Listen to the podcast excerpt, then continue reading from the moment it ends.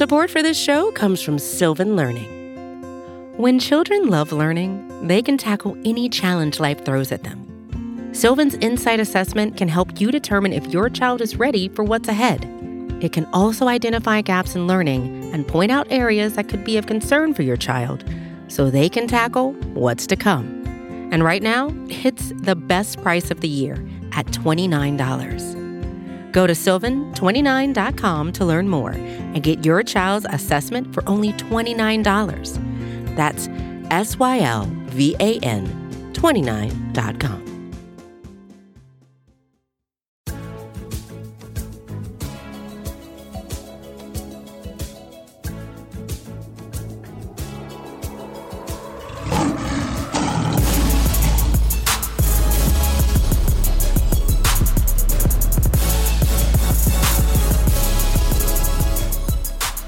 Welcome to the Pride of Detroit, PODcast, prideofdetroit.com, Pride of Detroit on Twitter, Pride of Detroit on Facebook. You know where to find us, you know where to get us.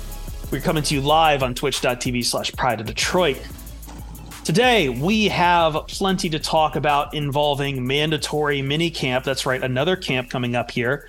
Camps before a couple months of just nothingness, in which case we'll probably step back, preview some stuff, review some stuff, but something coming up also here in a few minutes is a beef with a particular line of thought, as some guy is being pilloried for no really good reason. We'll get to that in a second. I am Chris Perfette, at Chris Perfette on Twitter, back fresh, bright, and early from the warm, balmy streets of Toledo straight to Los Angeles, where it is cool and chilly.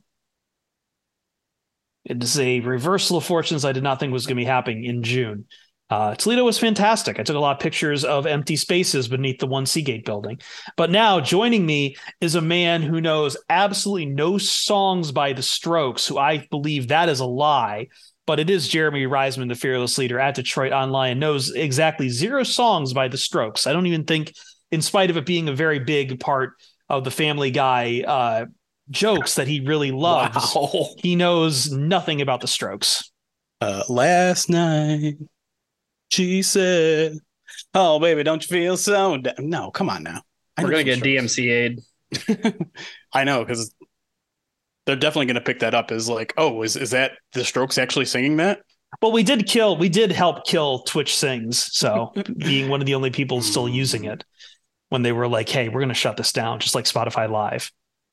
So there's Jeremy and Ryan Matthews. Black is the motherfucking rock god. At Ryan _POD, Ryan, the senior editor. Ryan, how are you doing today? I'm doing well. I'm caffeinated. I'm ready to talk all things Detroit Lions, as we usually do on this podcast. That's right. Well, we try to, at least. Outside of this first, 5 to 10 minutes. Just letting people in. By the way, real quick, before we start, shout out to Roar of the Lions UK. I know we're kind of breaching protocol, mentoring another podcast, but I know they just had their 200th episodes, and both me and Jeremy, not the same time, mind you, we have to keep up appearances that we are not the same, that we are indeed maybe the same person, just a Jekyll and Hyde thing. But we both showed up there, and I love the idea that we can spread Lions football to the rest of the world too. I'm currently just throwing my voice. You are my puppet. People can't see my hand. It's a Jekyll and Hyde. It's a Jekyll and Hyde transformation. I exist to make Jeremy look better. You said it. Yeah. Speaking of someone who could stand to look a lot better right now, Jameson Williams. I don't know how we are still talking about Jameson Williams. And yet this seems to be the inescapable story of the Detroit media sphere in multiple ways. Several stories we're going to get to here. But I believe, Ryan, I feel like we start with this social media BS, which I feel like if you're following a player for what he does on his social media, that's a you problem. And however, this is followed around Jameson Williams because, for whatever reason, there has been this latch of idea of immaturity on the part of Jameson Williams following his suspension for gambling on non-football games at Lions facilities, which earned him a 6-game suspension from the NFL. It's continued to follow along with him. I believe some people have thought his answers to the media were non-satisfactory, and it's led us down this rabbit hole. Yeah, I feel like I need to know exactly what it is about J-Mo's social media presence that has people so up in arms. Like, do you guys have the answer to that question? Like, what specifically is he posting that is causing so many people that are way older than the social media age to clutch their pearls? Like, what is it? Well, it's nothing that he's posting, Ryan. It's what he's liking. It's what he's liking on social media. He liked a comment that said, hey, get J-Mo the ball more. He liked a comment that said, hey, wouldn't it be cool if Lamar Jackson played for the Lions? Clutch those pearls, everybody. Look out. Jameson Williams is immature, hates his teammates, and is begging to get the ball more. He's disrespecting his coaching staff, Ryan. Clip it. Clip it, save it. I hope no one ever looks through my likes. I can't remember. I know that. But well, now everyone is going to. Well, that's fine. You'll find some random political stuff in there. Maybe some Japanese weeaboo art. But okay. On one hand, I've seen likes go completely wrong. On the other hand, really, this is what we're doing.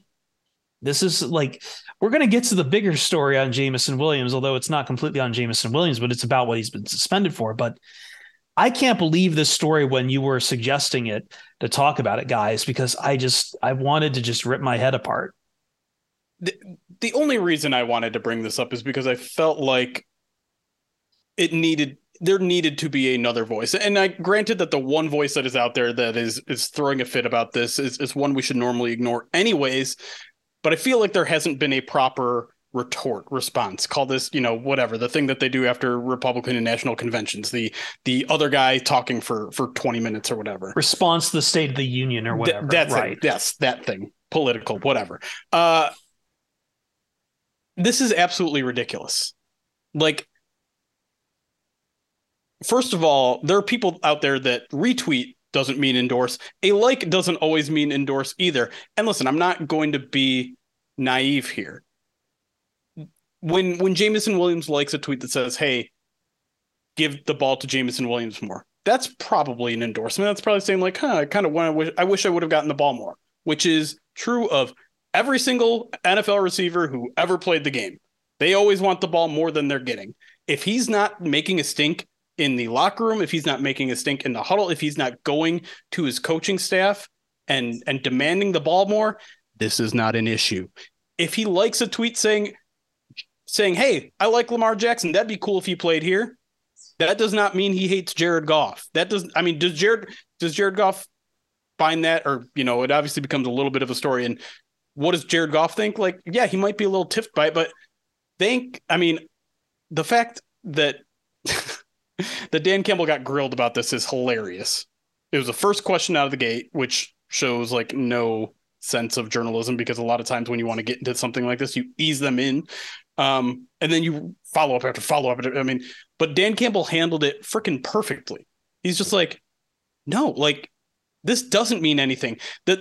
And I think the most insulting was the way the question was asked, because he was asked Jameson Williams doesn't seem to grasp how important his social media conduct is.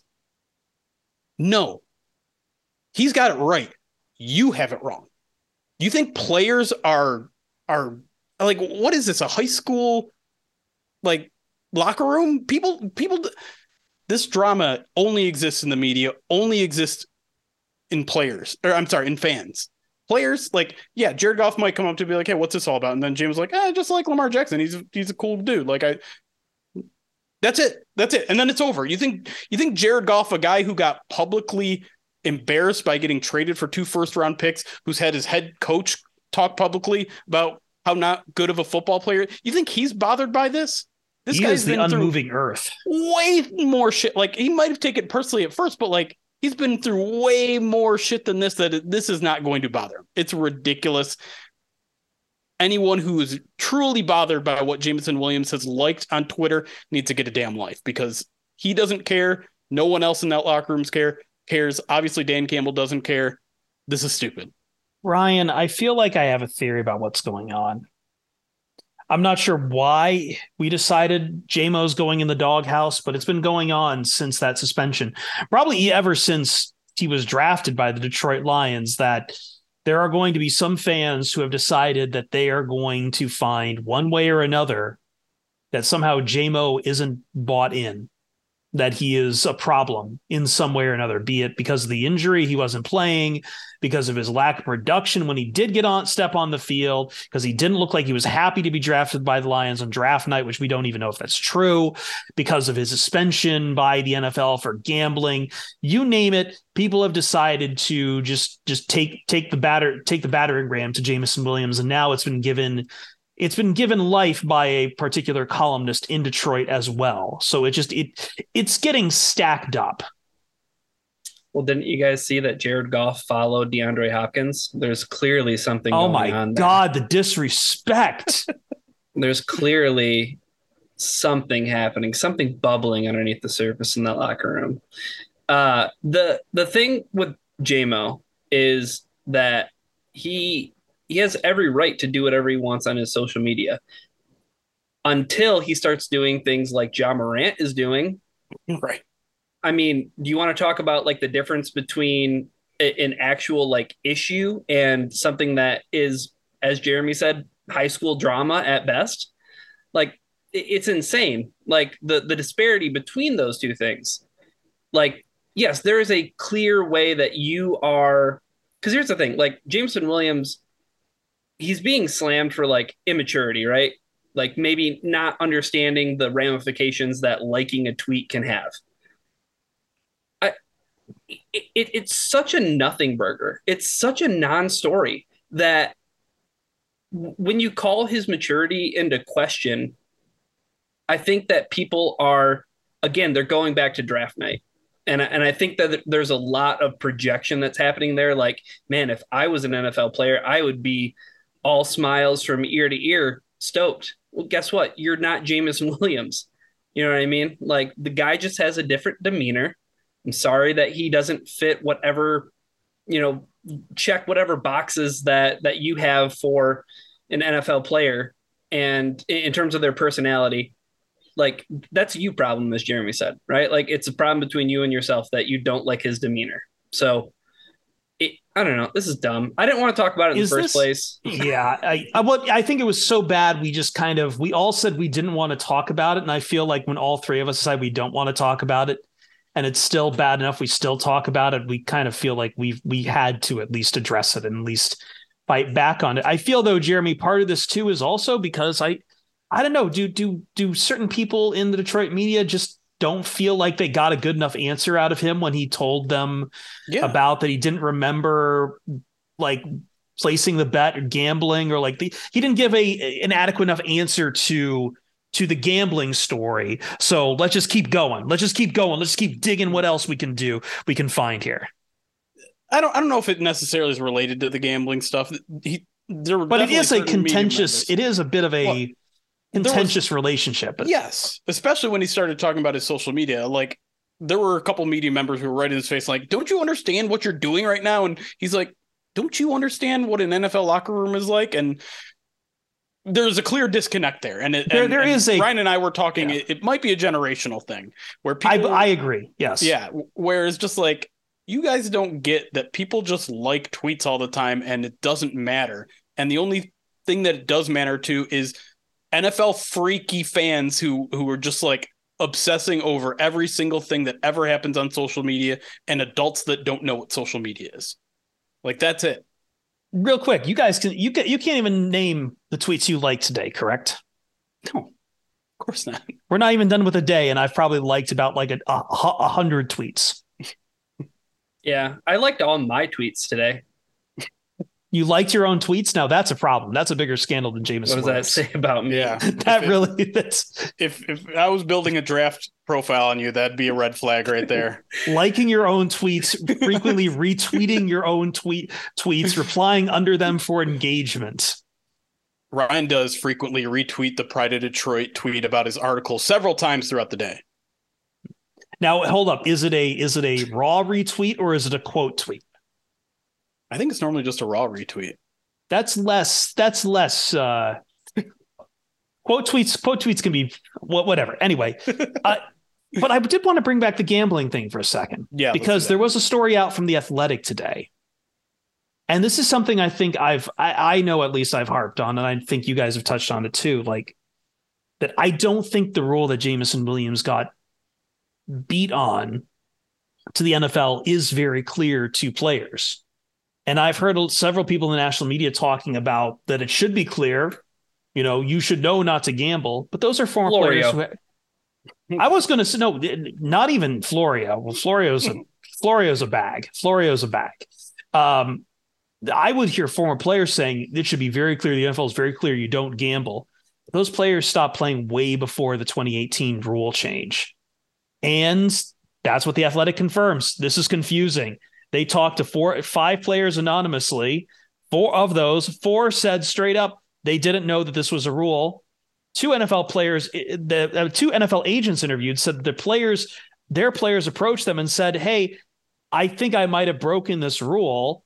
Another player was even talking about like he thought he was okay to go and gamble on a golf tournament he was in and asked the NFLPA rep if that was fine. And they said, yeah, you're all clear. So confusion all over the place, and coming down the pike now as we start to head towards what looks to be more penalties, Jeremy, including maybe an unnamed fifth Detroit Lion. But I think there's going to be some players punished on other teams too for this gambling technicality. And I have to call it a technicality at this point.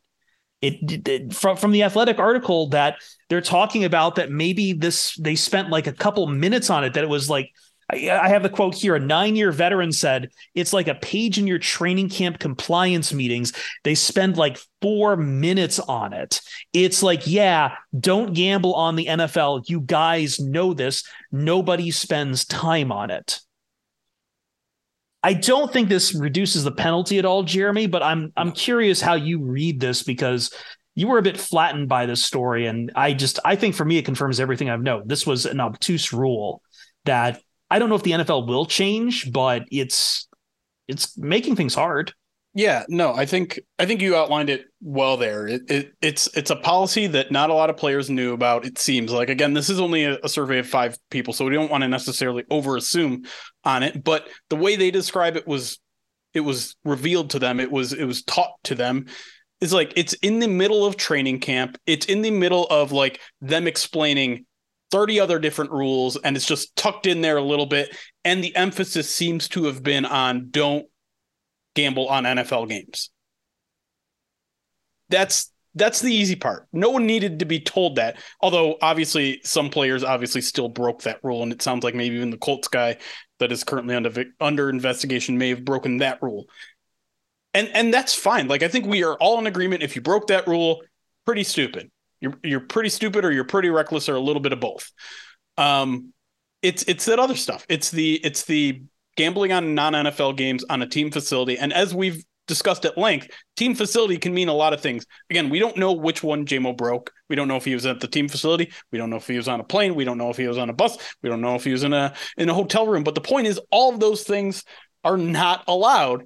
And it's very clear that a lot of these NFL players didn't know that. And so, to me, I think you're right. Like, this isn't, I called it eye-opening, but it's also confirming what I think a lot of us believed, which is this was not emphasized. And it took someone like Jameson Williams getting made an example of. Now everybody knows.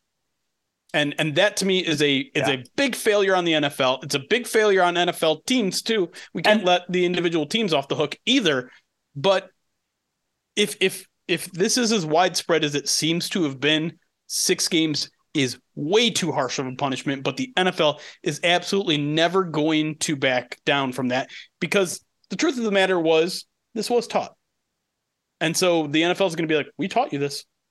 Yeah. The NFL is not going to say that their instructions was unclear, because why would they do that? It may have been in the middle of training camp when half of you guys are fighting for your lives and probably half asleep during some of these meetings. It might happen in the midst of 30 other things being thrown at you at once, but we gave it to you. So if you didn't listen, we got to make an example out of you. And now that the example's made, you got to imagine most people are going to follow the rules now, but I am curious how deep these investigations go, because the real interesting part to me was what you said, which is two agents have already had players come up to and be like, I'm screwed. I did this. Yeah. Well, you know, exactly what you said about the NFL having, there's no chance that the NFL reverses their ruling on Jameson Williams, because it takes a really good teacher, right, to have some humility and some accountability. If, hey, you know what, maybe I didn't cover this as well as I should have on the test. But the NFL, they're not teachers, they're not educators, they have company. No humility. Yeah, that is in charge of making sure that its image is clean, and the last thing that they want, right? Because they feel like it goes without saying that you do not bet on NFL games, because that is the worst possible thing that could happen. However, you're stuck here with this, and that's the part that sucks, because it's free JMO till I die. There's no pressure on the NFL to reverse any of this anyway, because it's not going to come from fans. There's not enough of an uproar, and neither will it come from the NFLPA, because the NFLPA, maybe they'll wade in later. I don't know. But my guess is going to be no, because I think the NFLPA might look bad too, because their player representatives dropped the ball on this as well in teaching this to these guys too.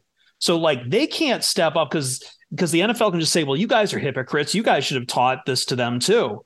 So like, the NFL is going to not, there's no pressure on the NFL to either reverse this, change the rule, or do anything. And they have a lot more incentive to keep pounding this hammer on players saying you cannot gamble.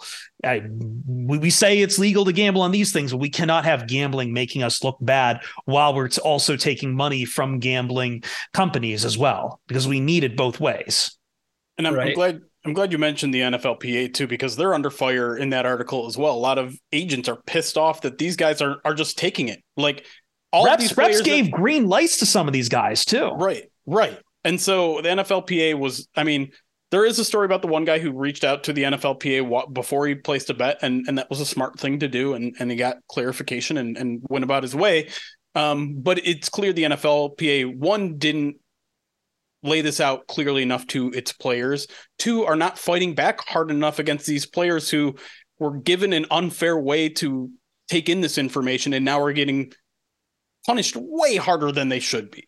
And so that to me is a little bit surprising, because JC Trotter has been very outspoken. The president of the NFLPA has been very outspoken for a lot of things, including player safety. Dead quiet on this one so far. I think he understands, like all players, gambling's kind of a touchy subject. Yeah. Sorry, go ahead, Brian. This segment brought to you by DraftKings, the official sportsbook sponsor of SB Nation. I thought we said that was gauche to do, right? I thought that was gauche, but okay. I'm not even sure I'm using gauche right. Do I have to do a read here? No. Oh my God, I feel empty without having to do a read. I know. Well, we are going to throw it to break. On the other side, we're going to talk about mandatory minicamp, and we're going to talk about Romo. No, the other Romo, because there is a new man in town who is showing you what a missile looks like. And we'll get to him next on the Pride of Detroit PODcast.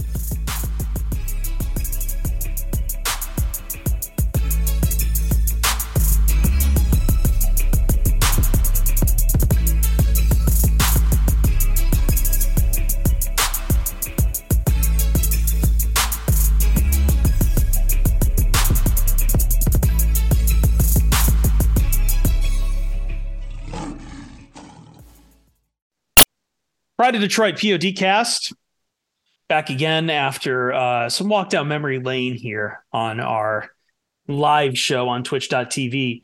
And we've got a few things to talk about if we can put the Jameson Williams stuff to bed. Mandatory minicamp is coming up, Jeremy. But first, before that, I'm going to make you talk about kickers.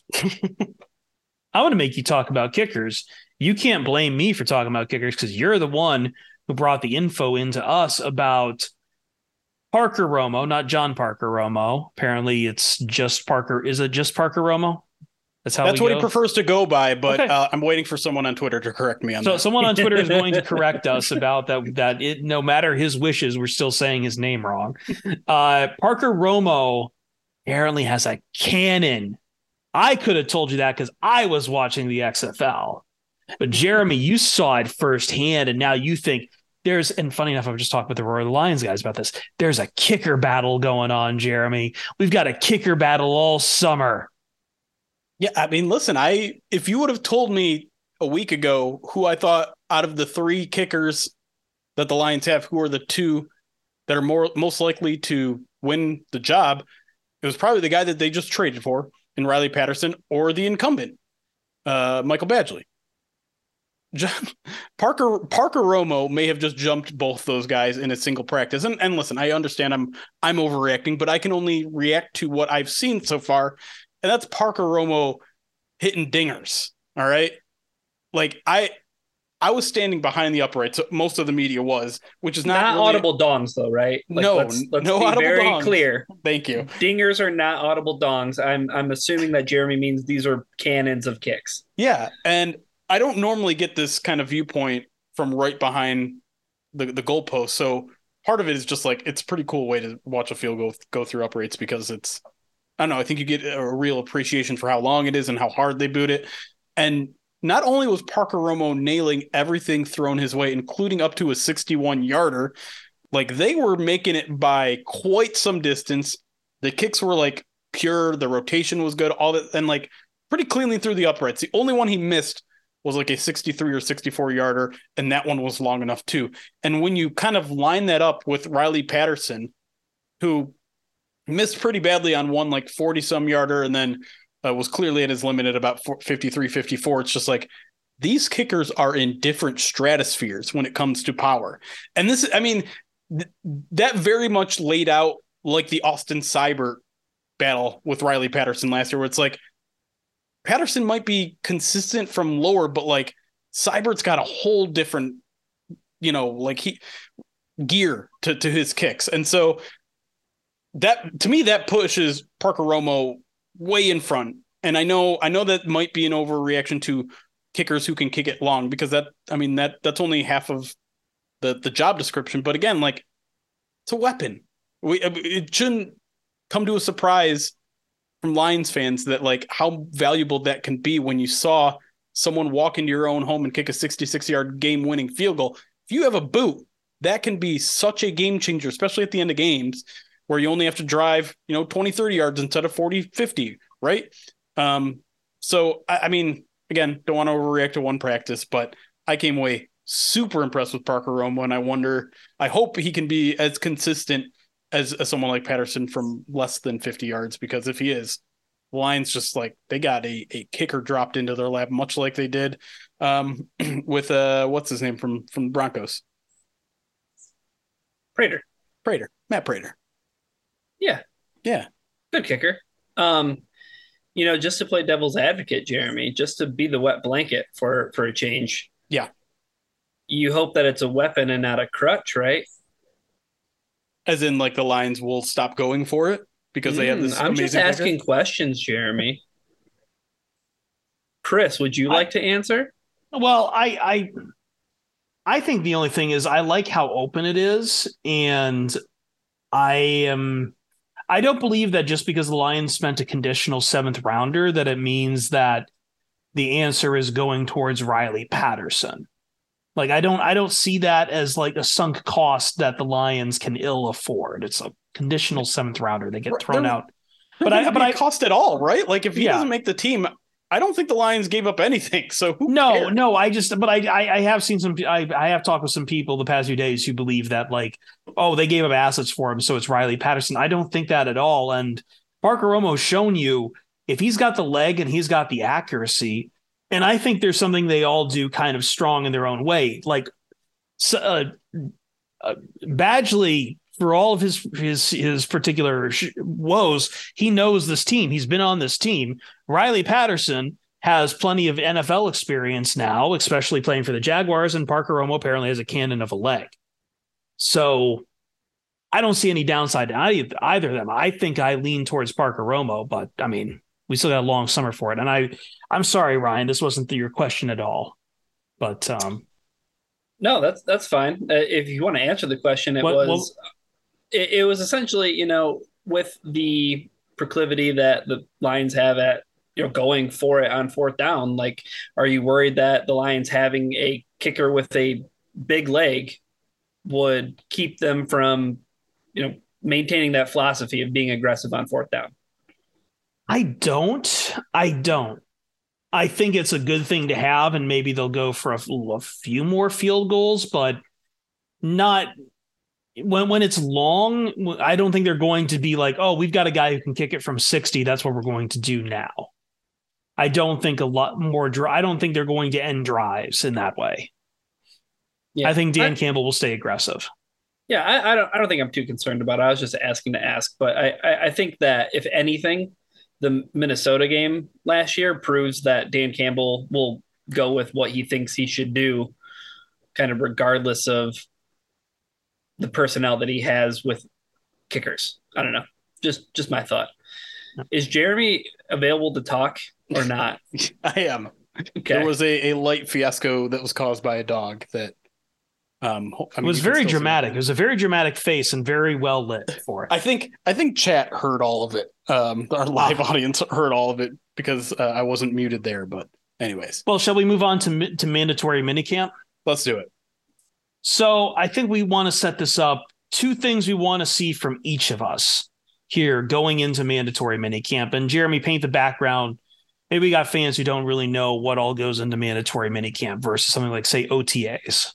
I mean, there's essentially the practices are going to look identical. The only differences are there's really only two differences that should matter to you. One is that it's mandatory, so everyone is going to be there. And if there is a person that is not there, that has suddenly become a story. The other difference is that the media gets to be there for all 3 days. So instead of this one practice a day that you get access to, we're going to get all 3 days, Tuesday, Wednesday, Thursday. So we should get more observations, maybe draw a little bit more conclusions, because right now we've only been to three practices so far, a rookie minicamp and two OTAs. So we should be able to draw maybe more conclusions and have a fuller show like this next week as well. So should be fun. I'm obviously very excited because I like getting more field access. You like being in the building. That's right. Okay. Feeling powerful. So two things you want to see. Ryan, why don't we start with you? Okay. So cards on the table. I have one. And because I legitimately couldn't think of a second thing that I feel like I'm going to get out of mandatory minicamp. Because like Jeremy kind of alluded to, I think that at the end of this, then you can start to make some, not even, you can't have answers out of this. I feel like the only thing that this will do is it'll set you on a path where your questions can be better, right? Like I think there's a lot of depth questions on this team, and I don't know if those necessarily get answered during mandatory minicamp. So my only thing that I need to see out of mandatory minicamp, because if it goes sideways, these 3 days are going to create for like a month's worth of a headache, and you need clean football from Jared Goff. If Jared Goff if he's any kind of a turnover issue, whether it's slippery hands on fumbles or throwing interceptions, I think people have their pitchforks that they're sharpening. And the one thing, right? The one thing that I think people can point to, and Jeremy had an article go up today about, you know, 5 reasons why the Lions might regress or might not be as good as you are expecting them to be. It's Jared Goff, and it's whether or not he's going to be turnover worthy. And if some of those plays that he made last year where he got away with things, they turned to turnovers this year. Well, that could be, in my opinion, the quickest way that this team sinks. And I don't want it to happen over those 3 days, because it's going to be hot fodder for everybody to talk about. Well, you can go ahead and tick off that box of us just being the Jared Goff haters. But no, I actually agree with you. I said somebody else is going to do it. Somebody else will do it. Like, I don't know. I've talked with one of my guys who covers the Rams, and one of the things he always goes is like, just wait. This is the year where Jared Goff actually has expectations on him. He doesn't do well with expectations. I'm like, I don't really buy that. But I do think with the advent of Hendon Hooker, Ryan, it does mean that the pressure is on him to do more, because the hype around Hendon Hooker is massive. And we were I was just talking with the Roar of the Lions guys before we jumped on here about this too. Like this, like if you give this fan base an inch, they love the backup quarterback, and they've been doing it for years and years and years to find the next guy for it. And all the people who are swearing up and down, they love Jared Goff. If he starts to stumble at all, they'll change sides pretty quickly.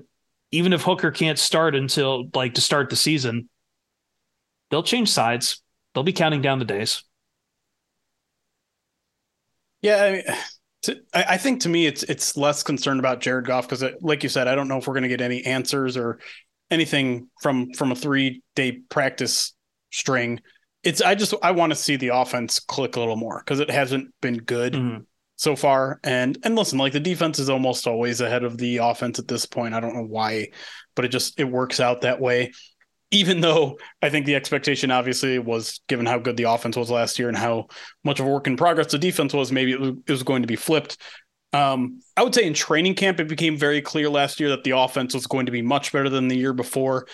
I need to see maybe some sort of signs that we're not in for a deep regression on offense. And listen, again, probably not going to get a ton of those answers in camp, but I need to see some signs of life because they've only run a couple of those end of half or end of game drills where it's all right, you have 55 seconds to get from, your own 20-yard line to field goal position. And the first team offense has not moved the ball at all during those scenarios. Maybe in the 2 or 3 sessions that we've seen, moved it a total of 25 yards, completely unacceptable, bad. So that's where I need to see the growth, not necessarily personally from Jared Goff. And again, a lot of it is going to be on his shoulders, right? He's a quarterback. These are end of half scenarios, so he's throwing the ball every time. But a lot of it is just getting everyone on the same page, getting Marvin Jones. Marvin Jones is back in Detroit, but this is the first time with Jared Goff. Jameson Williams obviously has some chemistry issues with Jared Goff right now. Let's start chipping away at that. Jahmyr Gibbs, Sam Laporta, all those guys are new that are just getting to know Jared Goff. And we know sometimes that takes some time. Are we going to see it by the end of minicamp? I mean, I'd like to, but there's no guarantee that we do. All right. You want to do one, Jeremy, or should I? Mine. I'll do one since it's semi-related, and I want to watch Jahmyr Gibbs. I almost want to stand there and watch Jahmyr Gibbs for an entire practice because we missed him in mandatory minicamp. I think the first OTA he looked a little limited, and then second OTA rookie minicamp, right? Yeah, rookie minicamp. Sorry, and then the first OTAs he was still a little limited. Second one, I think he was kind of full go, and he had some first team reps, but I didn't get an opportunity to necessarily watch a lot of him. So. If David Montgomery is still out, that means more first team offense with him. And I just want to see every which way they use him, how quickly he's going to hit the ground running here. Obviously with a running back and no contact, him as a rusher specifically, you're not going to be able to tell much. But I still want to see the explosiveness. I want to see him catch balls out of the backfield. I'm Mr. Don't draft a running back in the first round. I want you to prove me wrong. I want you to make me excited for you to come out there and play this year. So he's a guy I'm going to have a very close eye on this week. One for me that I am really keeping my eye on, going to the other side of the ball, it's how are they going to use all these defensive backs? Because I feel like there's been some conversations as far as slot corner and safeties. But I'm of the firm belief that all these guys are very flexible. The entire position, the entire backfield, the defensive backs are very malleable. I'm just kind of curious to see, who is going to stand out from the massive amount of competition for those slots on the roster. I'm genuinely curious if because we don't talk much about Breeze at all. We don't talk about some of these guys down there. And, for good reason, we know that the guys they spend a lot of money on are going to make the roster. But I'm just curious how deep it goes. You know, we assuming like what, Jeremy? We got Jerry Jones. We've got the new signings. We've got Brian Branch. Jerry Jacobs, excuse me. Did I say Jones? You did. Damn it. I want to see Jerry Jones play cornerback so bad now. I was thinking of Kirby Joseph. I think I was somehow I got onto Jones, but like after that, like Will Harris, Melifonwu, Brady Breeze, like Chase Lucas, what are we doing with these guys? So it, and because it is so flexible, I'm just curious, regardless of whether they're listed as a safety or corner, how they stand out in that competition. Yeah, it's interesting because early indications are there are a lot of guys repping in a lot of different places, right? And with Tracy Walker still not really doing full team drills, usually they've been throwing CJ Gardner-Johnson as the second safety next to Kirby Joseph. But when you do have Tracy Walker kind of standing in there through walkthroughs, CJ is there at the nickel. And so he's doing both. Are they doing both with Brian Branch? Yeah, a little bit of that. We've seen a guy, you mentioned Chase Lucas. I think I've seen him play some outside corner, which is kind of new to him. So yeah, like a lot of guys are getting a lot of reps in a lot of different places. And it's really hard to keep track, to be completely honest, as an outside observer who is watching 90 different guys practice at the same time. But I think like once we get into training camp where like they'll be a little bit more clear, like first team, second team, third team, maybe we'll see it at mandatory minicamp since everyone is going to be there. Maybe there'll be more defined roles, but I think there's going to be so much fluidity to it, really probably even going into the season, that I don't know if you're ever going to get an answer of like, what is CJ Gardner-Johnson? Well, he does this, this, and this, and this, and this, and this. Like that's what he does. I think maybe we have to remove ourselves from this idea that there's a title for some of these guys. Like some of it is like, you're just a hyphenate. You're doing three roles at once. Yeah. I lied. I came up with one more based on hearing you guys talk. Well, it's two each. So yeah. So yeah, this is your second one. Right. But I said earlier that I felt like there was only one thing. Oh, okay. There's two things. I lied. The second thing, I don't want this to sound weird, but I hope that they're super cautious with David Montgomery, because I want to see the split back stuff, and I want to see who they choose to do it with. The second thing is I hope they aren't cautious with Malcolm Rodriguez, because I want to see just how high Derek Barnes is on the depth chart. So, Rodrigo, I hope you're healthy enough to play football this week. David Montgomery, 3 years, $18 million. You're a veteran. Relax. Just chill out. Yeah, it's not a big deal. Yeah, the Malcolm and Derek Barnes stuff is fascinating. And again, like neither of these guys floored me when we first talked about it. Yeah. And I mean, neither guy's going to start, right? I think we need to make that clear off the bat. It's going to be Alex Anzalone and it's going to be Jack Campbell. But who's that third guy that's probably going to get a significant amount of playing time, right? Because it does seem right now that's trending towards Derek Barnes, which I think is a surprise to most people. But again, like this is really early. Maybe you're just throwing the more veteran player out there early because you feel like you owe it to him, and maybe you want to light a little bit of fire under Malcolm. Say, hey, rookie, like you worked your way up last year. We're not granting it to you right again. Like we want that motivated Malcolm. So yeah, I think that's a good one to bring up. Yeah, to that point though, like again, we're talking about guys who will both be depth players at the end of the day, right? Yep.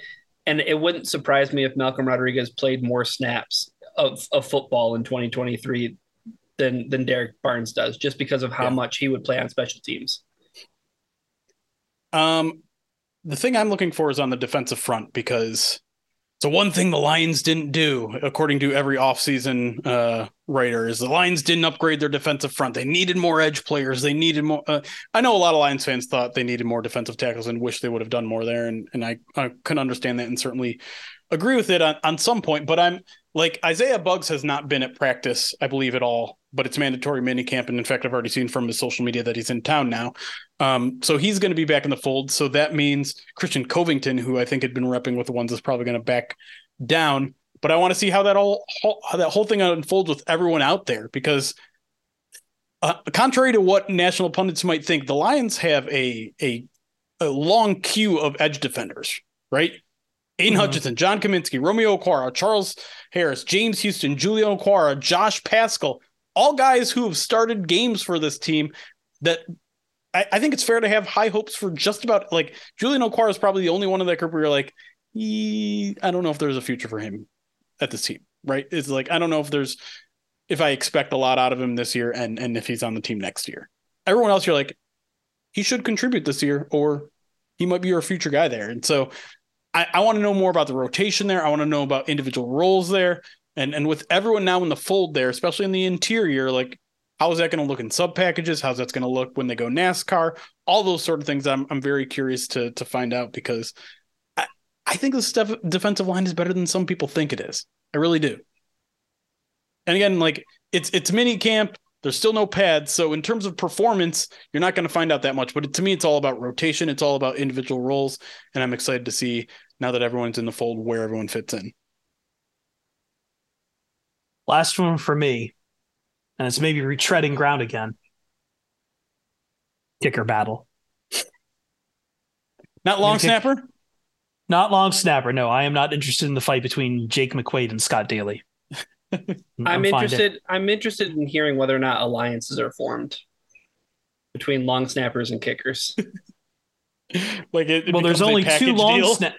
Some light sabotage going on. I don't know. Well, there's two long snappers and three place kickers, so I could even see a love triangle or two. I was going to say, or somebody gets, left without a date to the dance. Well, the Lions certainly have a long snapper in the building that could help out if they need to.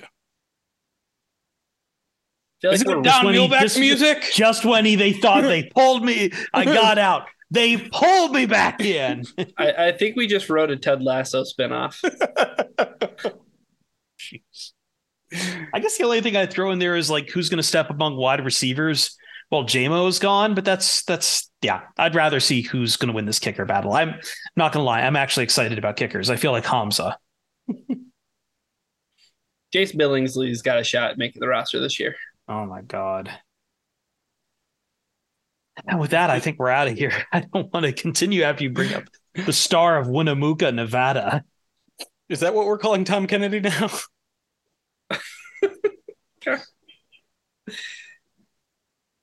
Oh. At Detroit Online. Keep going. At Chris Perfette. At Ryan_POD. I was just saying, address all your hate mail when it comes to the Tom Kennedy slander to at Detroit Online.